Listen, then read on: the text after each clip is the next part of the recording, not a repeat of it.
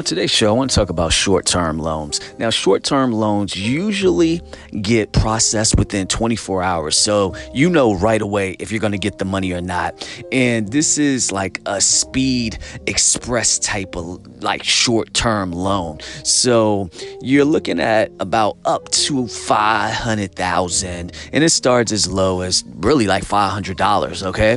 And then you have this quick, you know, turnaround of 1 to 3 years to pay it off and the interest rate can, you know, change uh, and go as low as about 8% to be honest with you. Now, most entrepreneurs, they love these short-term loans because it's a quick solution to any processing uh, circumstances that they got going on with their business. So keep this in mind when you're growing your business.